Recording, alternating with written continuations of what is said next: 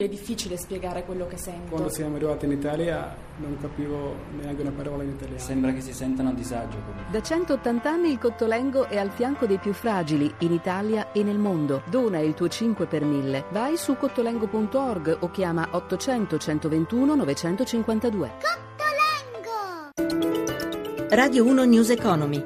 Quotazioni, analisi, previsioni su titoli e mercati.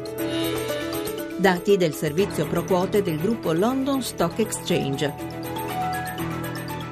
10.32, buongiorno da Vittorio Cota e benvenuti a News Economy del mattino. Avvio in rialzo per le borse europee, intanto l'avete sentito nel GR, dati deludenti arrivano dal fatturato nell'industria e dagli ordinativi di gennaio. Positivo invece è il fatturato del comparto automobilistico cresciuto sempre nel primo mese dell'anno del 18,9% con ordini che segnano più 14,2, ciò fa ben sperare. E pochi minuti fa il governatore di Banca Italia Visco ha appena appena affermato c'è il rischio di una deflazione in Italia. Ma andiamo subito in diretta mercati. Saluto Marzio Quaglino da Milano. Buongiorno. Buongiorno. Partirei con gli indici europei.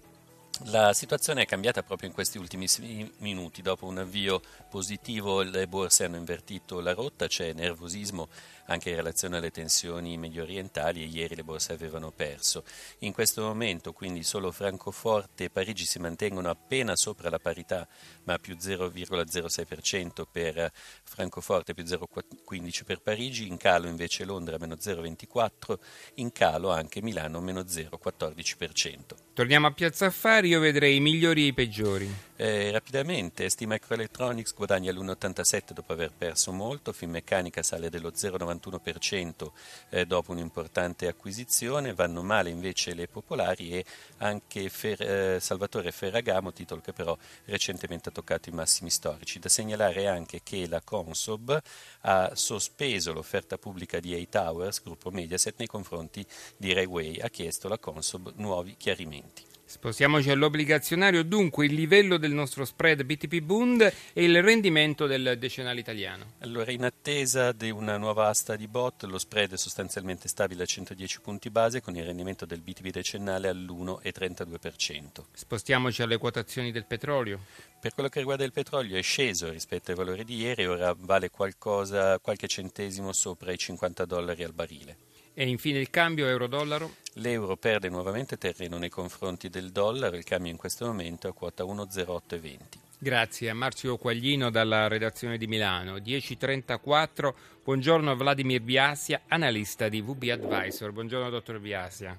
Buongiorno a lei e agli ascoltatori. Siamo a venerdì, è il momento di tirare un bilancio della settimana che si va concludendo in queste ore.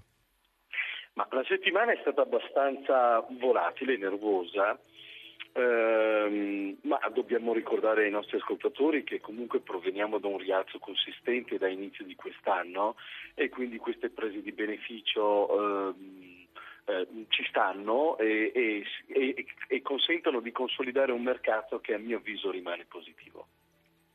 Diamo uno scenario, che cosa potrebbe succedere nei prossimi giorni?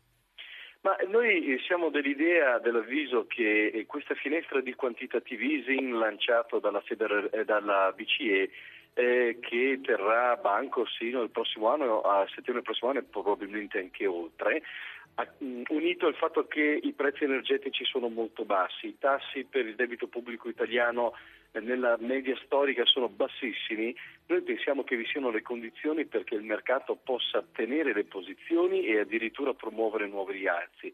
Nel breve periodo noi ci attendiamo 24.500 punti, in un orizzonte più ampio pensiamo addirittura che si possa superare la soglia dei 33.000 punti. Ed ora io passerei alle domande degli ascoltatori, la prima. Volevo sapere dall'analista per ciò che riguarda il titolo Fiat ordinario e la Telecom. Grazie. Prego, dottor Biasia. Ma, eh, anche qui siamo di fronte a un titolo che è cresciuto molto, che quindi a mio avviso ha bisogno di consolidare i guadagni, ma sostanzialmente credo che questo titolo sia inserito in un trend positivo e probabilmente nel medio periodo, in accordo con quanto ho già espresso prima sul mercato generale, dovremmo andare a verificare l'area dei 18 euro, che è un'area estremamente importante sotto il profilo tecnico, in quanto in qualche misura unisce un po' tutti i massimi di sempre di questo titolo e probabilmente in questa occasione ci sarà la possibilità di superare il livello. Quindi al di là diciamo, di consolidamenti di breve periodo che potrebbero anche riportare il titolo a ritracciare verso i 14 euro e, e sostanzialmente eh, la struttura rimane positiva.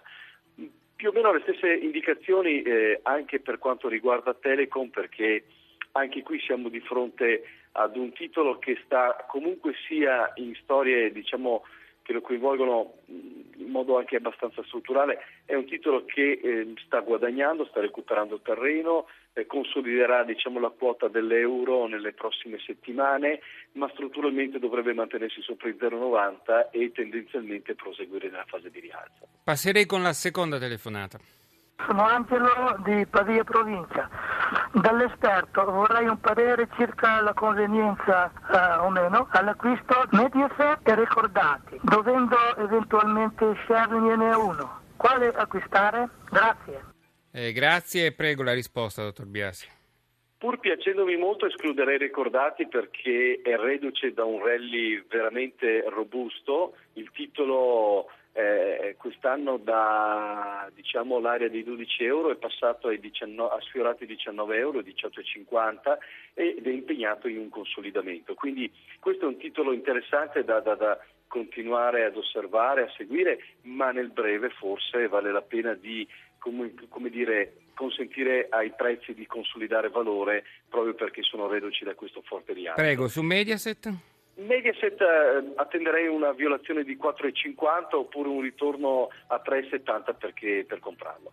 Grazie dunque a Vladimir Biasi e grazie a Cristina Pini per la collaborazione. Da lunedì News Economy diventa un vero e proprio giornale radioeconomico e andrà in onda alle 11. Continuerà ad occuparsi di borsa e finanza dando informazioni in diretta sull'andamento dei mercati e dei principali titoli, ma approfondirà anche i problemi del mondo del lavoro, del fisco, della casa con interviste e inchieste. Finanza finanza dunque, ma anche molta economia reale. Da Vittorio Cota, buon ascolto. I contenuti di questa trasmissione non costituiscono attività di sollecitazione del pubblico risparmio da parte di RAI Radio Televisione Italiana e non costituiscono giudizio da parte della stessa sull'opportunità di eventuali investimenti. RAI Radio Televisione Italiana non è responsabile di eventuali errori che potrebbero derivare da un non corretto utilizzo delle informazioni contenute in questi servizi.